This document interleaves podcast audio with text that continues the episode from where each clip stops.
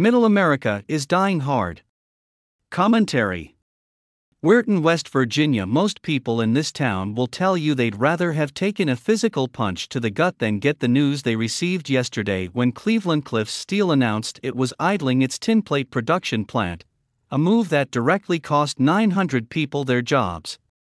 It isn't just those workers who face catastrophic uncertainty.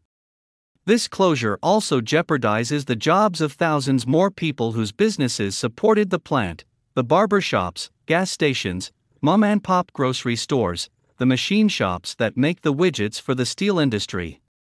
And there's also the demise of the tax base, which affects the school district and the quality of the roads.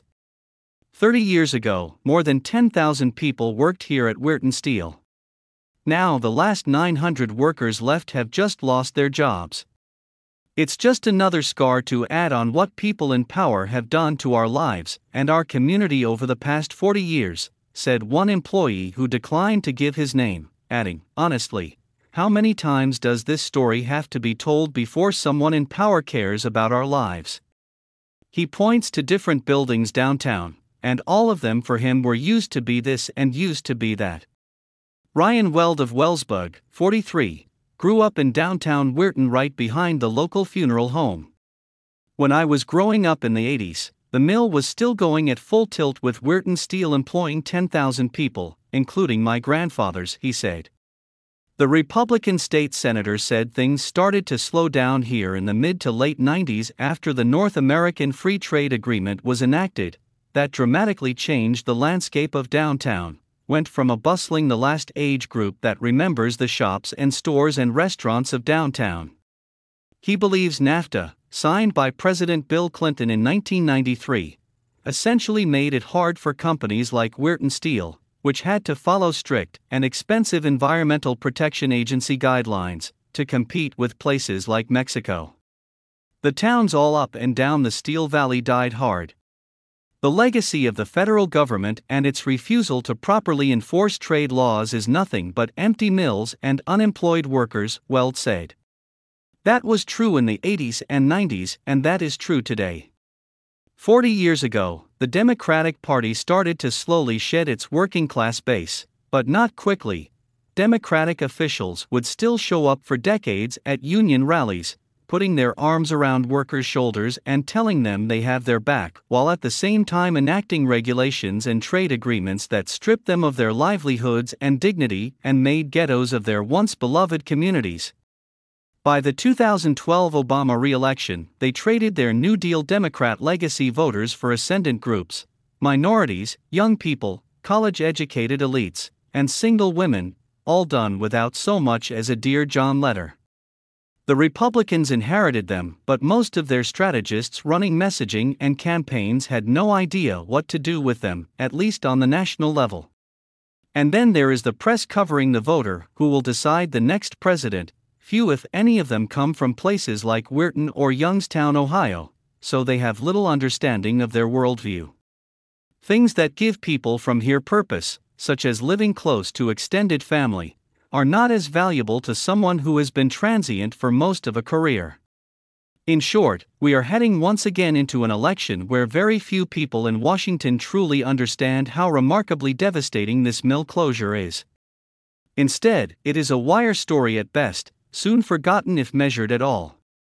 They truly do not understand how much the loss of the dignity of work has changed American politics.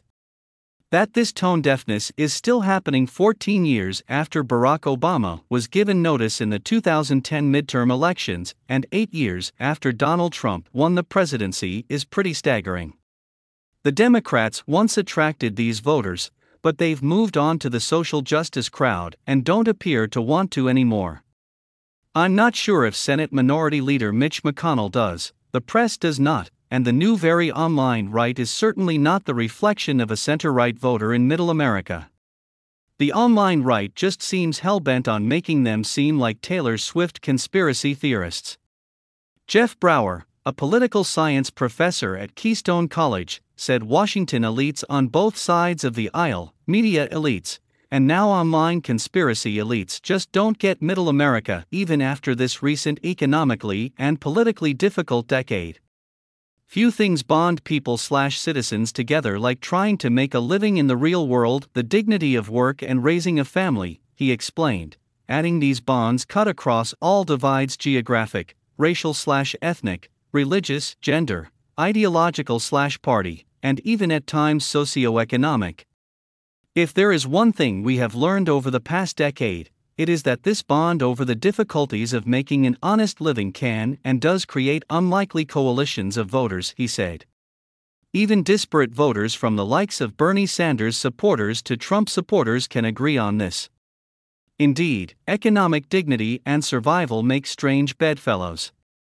Brad Todd, founding partner of On Message and co author with me of The Great Revolt, inside the populist coalition reshaping American politics, said one thing is for certain about 2024 we are about to read a million news stories that quote zero people who are actually going to decide the election.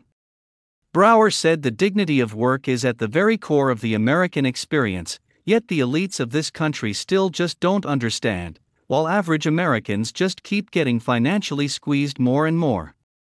Weld said it is incumbent on local elected officials such as himself to be the advocates of Middle America. I do what I do because of that. The empty buildings were already there when I was in college and high school, and it pisses me off, he said. I don't think anyone fought hard enough for that from happening. We shouldn't keep having to read again, again, another story about a town dying hard and a vacancy of no one caring.